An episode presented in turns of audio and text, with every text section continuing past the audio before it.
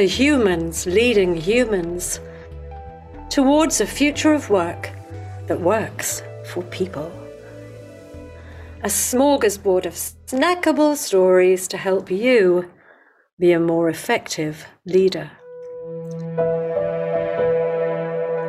My guest this week is a wonderful woman called Isabel Naidu, who heads up inclusion and talent across FIS Global. It's a 55,000 person company. If you can drive change inside an organization that complex, you can drive change anywhere. And she has. By nurturing environments where people thrive. We had a quick chat earlier. The three stories you're about to hear will inspire you. They inspire me. They will fill you with the confidence you need to be courageous. She'll talk about standing true to your vision and standing strong, even when those around you try to fill you with doubt. But first, let me explain why you should dedicate 20 ish minutes of your precious time time to this podcast every week. If you work inside a complex organization, whether that be private or public, and you work with humans, if you lead teams or are charged with making change stick and you're finding it really hard, bring on humans leading humans. This is your audio fuel kit packed with the stories and the tools and the inspiration we all need to shine as leaders. It's for those times when you need to be re energized, to be inspired, to believe you can succeed. Because here's the thing leaders across the world have succeeded. They have proved that you can get change to stick if you start from where people are if you put empathy into practice. So, I'm on a quest to collect those stories to give you the courage and the know how to lead more human. Next week guest is Vint Cerf. Oh my God, I'm so excited about that one. I've got to say, I'm a total fangirl. He will share warts and all stories about how the internet came to be, and then how the interplanetary internet came to be. If you think that your task is complex, just imagine that.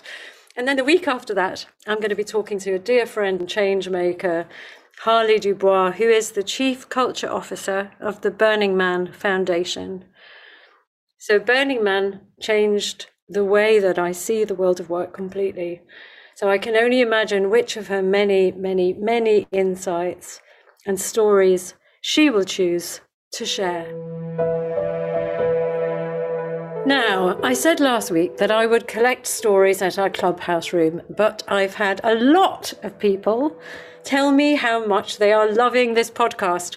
And thank you guys. I want to say it means a lot to me. It gives me the energy to keep going. So please, please, please reach out if you are loving this. But I also heard that short is sweet and I should get to the interviews quicker. Now, you will know by now that I fully believe that everything can be better. Always. So I've listened. If you want me to put this chapter back in, please use the contact form on our website. Or indeed, if you work inside a large corporation and you are struggling to make change stick, please go to www.wearebeep.com because we would love to help. But enough of that let's get to the good bit. The bit you've been waiting for, Isabel Naidu, who is a positive powerhouse of a woman.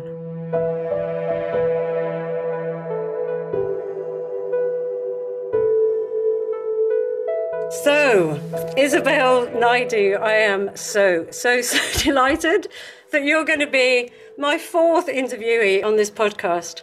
So, tell all the people who are listening to this what have you done And who are you? So, I run a function called Inclusion and Talent at FIS. FIS is a provider of tech solutions for merchants, banks, and capital markets firms globally. And prior to that, I used to run HR for a fast growing consultancy organization and have held various roles at Accenture as well um, throughout my time. So, I am really driving transformational change across a whole range of talent and people strategies. But really, what's more important for me is that I'm on a mission that, you know, my personal vision is that people are fulfilled at work. And I'm really trying to bring that to life in the work that I do and in the way that I operate and navigate this world that we find ourselves in. And it's working. My goodness, isn't it working? Okay, so I shared the Create framework with you and asked you to think about three short stories that the people who are listening to this can be inspired by, can learn from, so that they can feel brave enough to drive the level of success that you have. So, what's your first story? Well, my first story is about one of the favourite jobs that I ever had, which is one that I made up. Because um, I realised as I was going through my career and I looked back on it, thinking about these stories for you, Cats, that one of the things that made me tick was having impact and that's been a very deliberate sort of short term goal for me throughout everything that I've done. So I was um, working in Madrid for, for a few years and I'd been brought up, you know, traveling and moving country every three years or so. And so I've been in Madrid for seven years, and I thought, wow, this is the longest I've ever been anywhere. I need to, you know, I need to get out. I need to do something different. And I asked for a transfer to London, and it was in financial services consulting, working with Accenture. And I got involved in running a program called the Accenture Business Partnership Scheme with VSO. And VSO is the world's largest volunteering charity. And we had this scheme whereby people could take a leave of absence and take a small salary and, you know, go and volunteer with VSO. And I managed to negotiate that this was something that I wanted to do a day a week, right? So four days a week doing my consulting job, which really is six days a week, but that's okay. And a day a week doing this VSO setup. And we expanded the scheme and it was just amazing. And I realized that actually I wanted to make this a full time role. I was so fired up with the fact that having purpose was giving me such satisfaction and it felt like the right thing to do. So I crafted a business case as to why the company should invest in the CSR program in the UK and Ireland. And this is way before CSR is the buzzword that it was to, you know, that it is today. And I remember, you know, I was very, very lucky because there was a lady who was running corporate citizenship, as it was called there, Jill, and, and she was such a massive sponsor and mentor of mine. And she really encouraged me. She saw the need and she gave me that helping hand and that to sort of craft what this business case would look like. And I went to speak to the managing director at the time, who was also the chap who'd sort of brought me over from Madrid to London. And he listened to what I had to say and he said, This will be the death knell of your career, Isabel. And I thought, oh my gosh, what am I doing? You know, I'm so ambitious and is this the right thing? But honestly, Cats, I just thought this has to be, this is the right thing to do. It's the right thing to do for the business. It's going to help us win work because increasingly RFPs were asking, you know, for what we were doing around CSR. I had Jill on my side who was encouraging me. So I put it together. I pitched my case to the local leadership team. And you've got to imagine, you know, I hadn't been in the UK for even a year. And I'm standing in this room with all these very, very important men, one woman who was running it at the time. Um, and and sort of stood up and made this case. And I took all these different elements. So I'm thinking about, you know, empathy and your framework, for example. I was like, right, I need to get them to empathize, and they're all going to believe in something slightly different. Like the head of HR is going to be thinking about new recruits and engagement and so on. And the, the folks who are out in the business and, you know, pitching for work are going to be thinking about, well, how that's going to help me win business. So I threw in all these different elements around RFPs. And I also threw in that I thought a senior manager should be running the function, right? That they should create this function. It should be run by a senior manager. So I was pitching myself at the time because I was a manager but yeah, looked around the room, felt very nervous, but I did it and I got the job and, and, and it was amazing. I mean, we built out all these volunteering programs, we looked at charitable giving, we set up environmental measures, we won awards, became, you know, on the map with business in the community. It was a really well esteemed sort of uh, thought leader in that space and, and I loved it. And it had impact and it engaged my brain. It was really an amazing role. And, and interestingly, one of the people who joined my team and then this amazing, amazing manager, Camilla, she still runs that um, team. She's expanded it and taken it on to even greater things. She's extraordinary. Um, but yes, still going strong for, for that company today. And really, that was about empathy. You know, it was about communicating, definitely, because you had to communicate with all these people. But it was also about courage. Maybe courage is missing in the framework. I love that. I think we should definitely have courage. We've um, community has been suggested, but we'll add courage to that as well. And that must have been a moment when your managing director, your your key sponsor, yeah. said that to you. What gives you the brave? What gives you the courage to step forward and go, I know this feels right? Because you listen to your gut. Yeah, I do listen to my gut, and you know, having a having a sponsor in this lady Jill was incredible. So there was somebody who could bounce ideas off. I think it makes you stronger in some ways when you have someone who gives you that kind of opposition because it really forced me to hone that business case. You know, maybe if he hadn't said that, I wouldn't have been as strong on the RFP component or some of those other elements. So sometimes when you're faced with really difficult feedback like that, then it can actually turn out to work in your favor in in a way. So, but I'm not I'm not going to lie. I mean, it was a terrible thing to hear. it was a terrible thing to hear, and it worked out okay. But yeah, it was not easy. I think yeah, I think that's the thing, isn't it? When you're when you when people push back on you, you've got two choices. You've got the choice of going, "Eek, maybe I shouldn't be doing this," or "I need to listen to this because there is something to be learned from everything that everybody says to me."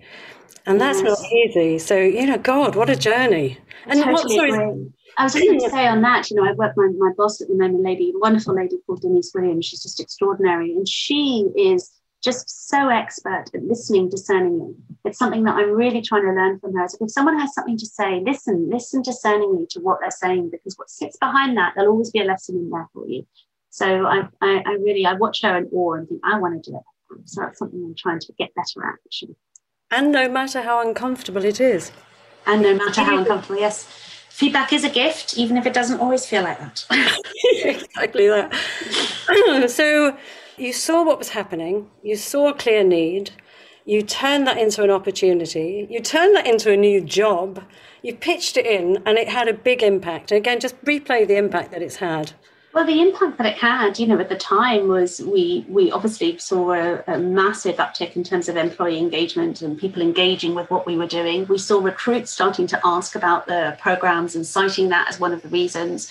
Um, we saw our ability to even pitch for work based on some of the environmental standards and other things that we were push, pushing um, became easier, and we won awards. So it was pretty tremendous. I mean, there, there was a, a, a really solid, you know, global sort of perspective and impact that was happening at a macro level for Accenture. But in the UK and Ireland, we didn't have that kind of presence. So it was a real opportunity for us and, and, it, and it worked. And it's still working. I mean, they're doing extraordinary things now. I've watched them um, in awe actually at what that's become.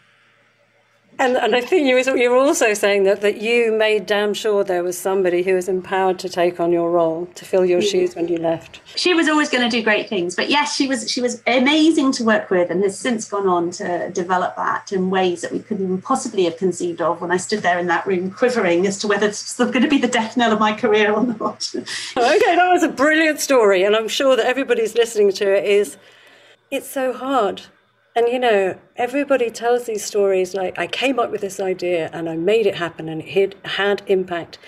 But that's not the truth. There are always moments where we feel terrified. And you have to go to bed at night and you wake up in the morning going, oh! And just hearing these stories, I think, hopefully will help everybody, no matter what they're doing, no matter what level of leadership they're in, to just be able to go, I can do that. I can do that. Yeah. What's your second story? Well, the second story is kind of related to that, actually, which is this observation that I have, which is everybody is winging it. And if there's one thing that I want to make sure that my children have, and I've got three of them, and I want to make sure that my team have, um, it's confidence. And one of the things that I see all too often in the workplace is people held back by lack of confidence in themselves or their ideas. And of course, you know, people have written about imposter syndrome, this idea that you're going to be exposed as a fraud, that you don't deserve to be someplace. And the thing is, we all feel like that sometimes. And there are multiple reasons for why that might be. It might not be you, it might be the environment that you're in. But most people don't admit it. You know, they don't admit to the this lack of confidence. And when I entered the workplace, it definitely wasn't discussed at all, but I was prepared. And the story that I wanted to share, which had such a massive impact for me in terms of how I then went on to build and manage my career, was when I finished my degree, I went to live in Singapore. I wasn't sure what I wanted to do job wise. You know, I didn't really have a long term plan. And I made my way to Southeast Asia. My parents were there at the time. And I, I learned to scuba dive, which was great. But I also trained as a teacher. So I did a, a teaching English as a foreign language course. And part of the course, quite early on, you had to source some students, you had to teach them, and you had to be observed. And the first time I was observed, I was, I was really nervous because, quite honestly, I didn't really know much about English. I mean, I spoke it because at home growing up, we always had English. My father was English. We had Spanish because my mother was Spanish speaking. And then we had whatever language or whatever country we were living in. So, in theory, in theory, that should make for a great language teacher because you speak different languages. But it's completely different speaking a language to understanding how it's constructed, to teaching it. So I'm learning about grammar and sentence structure and all these things at the same time I was teaching it.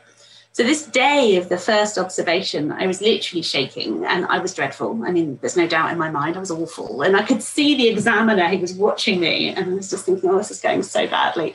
And he sort of stopped the lesson. Can you imagine? Stops the lesson, takes me to one side and thinking, oh my gosh, he's going to tell me I failed. And he said, he looked, I looked at him. I said, I was awful, wasn't I? And he looked at me and he said, I'm going to give you some advice. Um, for the people in there, you are a teacher. You are a teacher. And I had this realization that if you choose to present yourself as someone, that people will see you as that person, that if you project confidence, others will feed off it. They weren't trying to catch me out. They weren't waiting to see if I made a mistake with my grammar or expecting me to know everything. They just knew me as their teacher. And, and I just thought, gosh, how can I take that simple, simple sentence and take it forward with me in my career? And if you know what you know, then you're on your way to being whatever role it is you want to play. And I think that to bring it to life in the workplace, the best thing you can do is get an accurate gauge on how you're doing. So seek out feedback and, you know, find out where you need to develop. And the more self-aware you are, the more confident you can feel. So I'm on this mission to give people confidence um, and, and to create an environment really where everyone feels like they can be themselves at work without feeling like an imposter in some way. And you know, all these people feel like imposters. I mean, I, I, read this thing about Albert Einstein felt like he was an imposter. You know, so you can't banish it entirely, but you can talk about it openly. And I think from an organizational point of view, you can create a culture that's open and welcoming of lots of different styles and approaches. You know, this isn't about everyone trying to be this gung ho, confident person who can walk into a room. It's about how do you get comfortable with what you know and what you don't know, and how do you get comfortable with the power of diversity, really, which is where imposter syndrome doesn't even get a look in because there are so many things that didn't work out for me, Cats. And I think what you see when you look at someone is this confident, winging presentation of self. But everyone's path to what that looks like has taken many twists and turns along the way. So breathe deep is what I learned when faced with a difficult situation. And remember, what others see is different to what you're seeing within yourself. And most people aren't waiting to catch you out and that's true of the organization I work in actually as well now. You know, there's so many people here at FIS who want to help you find your own version of success, you know, and a culture that values and respects all these different styles and approaches. So I, I'd love to see more people take up that mantle. Yeah, and I've I've had the joy of working and I've seen you in action and I've seen teams across FIS and, and felt that ability to be 100% themselves and to be vulnerable. Yeah. And that's way too rare and it is incredibly powerful and drives impact. Yeah, and drives impact. And we keep seeing these stories of people, and they all have like this one type, isn't it? What's that about? I mean, everyone's versions of success were so different. We need to broaden those notions, I think, and show different styles and different approaches. But, and also, I think move away from stereotypes. One of the things that I find a lot when I'm working with companies, when we're working with companies, is that people talk about diversity and inclusion in a particular way, which doesn't feel very sexy. But it's like, let's strip all that away and just say, actually, as you said, let's create an environment where people can show up and be 100% themselves. Totally agree. Totally agree. It's not so one dimensional, the notions of diversity that we tend to use, actually. So, how do we get much clearer about that, much broader? And I used to work in a, a, company prior to FIS where we came up with this construct of being yourself at work. You know, that was the umbrella concept that we used for everything to do with inclusion and diversity. And it really helped to harness energy and get people to engage with it in a way that they could relate to rather than some predetermined singular notion of what diversity should or shouldn't be. So they, they still use that construct today, actually, I noticed recently on, on LinkedIn. So that's great to see. I want to hear more about that. Tell me more about that. Be yourself at work. I remember sitting in a room with a lady, Hayden, she was called, and um, we had we came up with this idea of you know how we wanted to engage people more broadly around I and D, and we were sitting there brainstorming. And I can't remember whether we were on the phone to we were trying to pitch this idea to, to do a campaign with the Guardian. And I can't remember we were actually on the phone to the Guardian or at the time when we suddenly just came, we were brainstorming and coming up with ideas and said, be yourself at work, that's it. And we literally stood up and high-fived each other in our excitement. It was like, yes, we've landed it and, and it was amazing. We got people, you know, tw- um, tweeting and sharing posts of themselves with the hashtag Be Yourself at Work and, and giving their own identifier as to what it was that they wanted to be at work. So it was just so inclusive. It was really great. And I, I wonder if she remembers high fiving, but I certainly do remember high fiving her in this little conference room with this Guardian journalist on the end of the line. It's like, yes, that's it.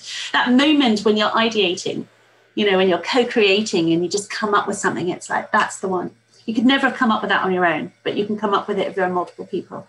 Brilliant, brilliant, and not surprisingly so. So, um, your last story my third story is that, um, you know, I've long believed, as I've just said, you know, that you don't have to have all the answers to lead a function in something or to do anything really, as long as you surround yourself with great people and you're savvy enough to know that there's a lot that you don't know. So I've used this approach consistently. In my first ever HR role, for example, the first thing I did was hire someone to work at my side with a solid background in HR operations. And if someone asked me how many people work in my team, I'd glibly say 70,000, because technically all colleagues across FIS have got a role to play in our people agenda.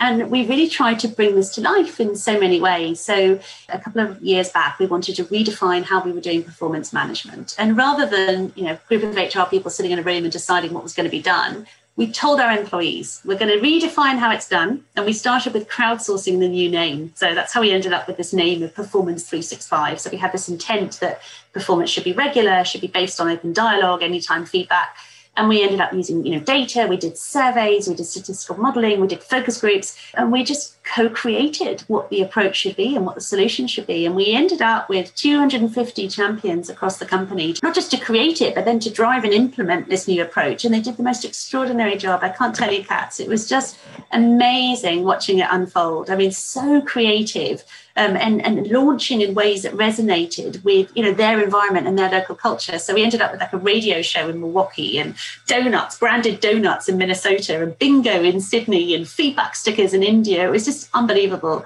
The actual solution itself was quick and easy, and it was a real compelling you know business case for dialogue because we know that people who receive more regular feedback are more likely to stay. But what was great about it was this idea that we weren't coming up with the answers. It was based on all these people trying to solve the challenge. So we got incredible participation then as well once we implemented, and we get really good feedback on the quality. And, and we used a similar approach to co-create values and culture. So we had a massive acquisition in FIS a couple of years ago, and we said again, right, we're going to get together with everybody and, and they can tell us what they think our values and culture should be now we're coming together as these organizations and so we engaged over 28,000 of our colleagues in total through focus groups and workshops and an all colleague pulse survey just amazing.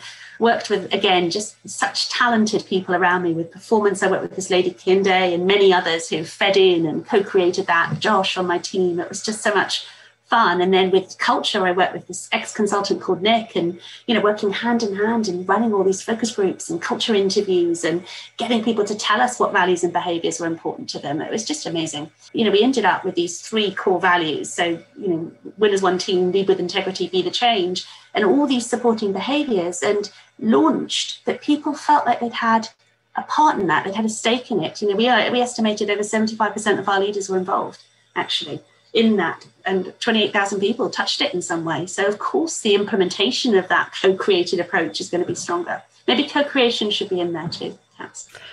I completely agree with you. And, and listening to that story makes me horripilate. The hairs on the back of my neck are standing up with pleasure because if you'd have gone in as a, somebody who's just had, you're just taking on a very senior role in HR, it's not really your thing, the pushback could have been terrible. So, yeah. what do you do?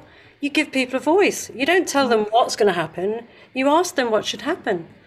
And also, I mean, one of the things that we find when we're working with people, we talk about what behaviors are your cultures based upon. And they'll say, Oh, I've got no idea. Hang on a second, I'll go and have a look in the HR folder. Well, that's not what behaviors are. And actually, if you don't co create with people, it's the same as bringing in a branding agency to do your brand. It's totally agree. I totally agree. And I think it can be a little bit aspirational, but they need to be authentic. They need to be authentic. People need to see them. You know, they need to be able to touch them and feel them and have examples of what they are. That's one thing that you know Nick and Heather on the employee experience team have been doing so beautifully. Is right. Well, how do we translate that into reality for folks so that employee experience actually matches and then they understand and they recognize that's one of the values and the behaviors when they see it. So, and, and using all these networks of people who are so passionate about, and there's so many great people at FIS wanting to help and do the right thing. There are, and I think there's something there about, you know, I mean, you are very aware of the fact that you need to reward people, you need to recognize, you need to mm-hmm. incentivize these behaviors. People need to internalize what these behaviors actually look like when they're manifested. And so many yeah. they haven't quite got that yet. Exactly. oh, well, we have exactly. a corporate behaviour list. we have a corporate behaviour. They're on our wall somewhere. Yes, that's. Yeah, all. exactly, exactly. Okay, well, that, three amazing stories. Oh, Cats, can I just sneak one more in because I've always had a problem with scope creep, and I have got one more I would love to share. I love the way you're going to break the format. You're I'm going to break your format and give you four. I'm going to give you four because this is something that's happened relatively recently, and I think it sort of also really embodies so much of what's going on in that create framework. And you know, so one of the teams that I run is the global learning team. So we deliver all our training. And when we when the pandemic was declared and everything went online, you know, we moved to over 95% of our employees working from home in a matter of weeks. It was a, a, very difficult time and still is for many people. But at that time, what we saw was a huge uptick in people accessing learning and training materials and so on. And someone approached um, one of our, our learning leaders in the UK and said, Oh, my, my, my partner works for a local government organisation. We loved one of these courses you did on resilience or whatever it was. And could she have access to the materials? And when the learning leader came to me and asked me this, I was like, Could she have access? we should do something else. Imagine if we actually put out all of our learning material out there for the community. What if we turn this on its head and rather than here's one individual who'd like to access it, what if we just made it freely available for folks who might need it? Because we put so much investment and time into thinking through all these elements of pivoting and resilience and thriving in a virtual world and well-being focus. And so we came up with this construct of FIS Community Classroom and started running these monthly sessions for, you know, not-for-profits and local government organizations and anyone really to, to sign up to. And, you know, what I, I sort of thinking about it, and I think about when people are trying to come up with an idea and try and get it over the line. And I always start with that what if scenario. What if we really did this? What if we could have an impact in a different way? And you know, the things that I thought were going to be barriers, like I thought maybe there'd be a barrier around IP or a barrier with, you know, our legal folks saying, well, you shouldn't do this, or somebody saying, you know, this is going to be really challenging. None of them were there. People wanted to do it. They wanted to do the right thing and they could see the impact and the potential impact it could be. So don't create perceived barriers if you have an idea that you want to implement. I think you'll be surprised how you might come across other unexpected barriers, but you might be surprised how your perceived ones are not the ones that are going to cause you a challenge. I love that. So actually, you went to a meeting where everybody's busy being busy. They've got massive challenges with life work balance. And you say, imagine if we could just give things away to these groups. Of course, people then are inspired. They have a purpose. Then people want to jump in. And I always find that the more your teams have a sense of purpose, the more productive and efficient they are. Totally agree. Totally agree. That's that empathy point as well, isn't it? It's about creating that scenario that people can relate to and the vision be vision, but vision doesn't start with a C R E A T E. But something about sort of what's that purpose and vision that you're you're putting out there for folks to buy into that creates that energy and excitement around it. What is the difference you're going to make? Isabel, this has been the most extraordinary and, as always, incredibly inspiring session. Brilliant stories. Love the fact that you totally broke the format. Thank you. Thank you for the opportunity. Thank you for letting me break it. Surprised. but before we leave, co creation being our thing, what shall we call this episode of Humans Leading Humans? Why don't we call it something? Does it have to be something really pithy? Could it be something like Better Together? Because there's something about how getting more brains than one is really the leitmotif for everything that I'm doing here. It's not about Isabel, it's about what we're able to do as a team or with all these multiple voices. So maybe we can play with that and find a title in there. Absolutely beautiful, and Better Together is what this will be called. Thank you so much, Isabel. Thank you, you, Cats.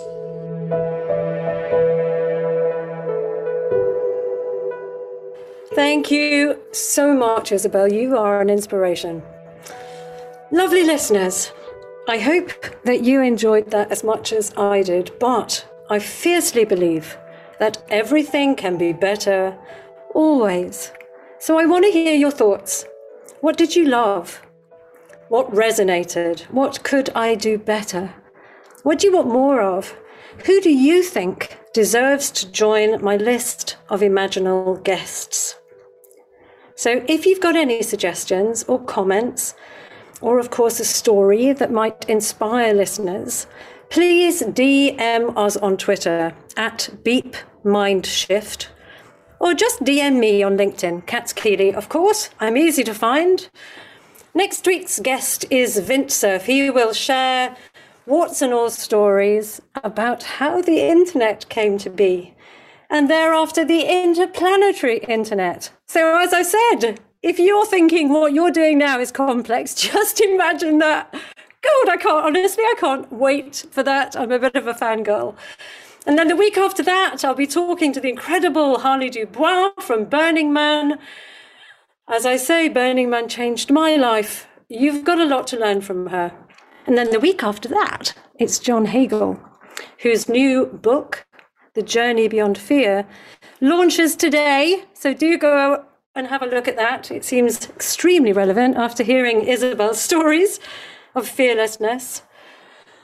You have been listening to Humans Leading Humans Towards a Future of Work that Works for People. This podcast is brought to you in partnership with the Marketing Society.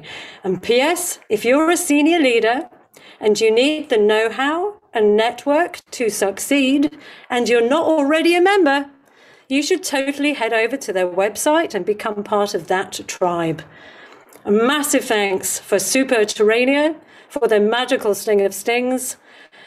Go to www.wearebeep.com to find out more about the CREATE framework and how we support companies by unlocking the problem solving potential of humans.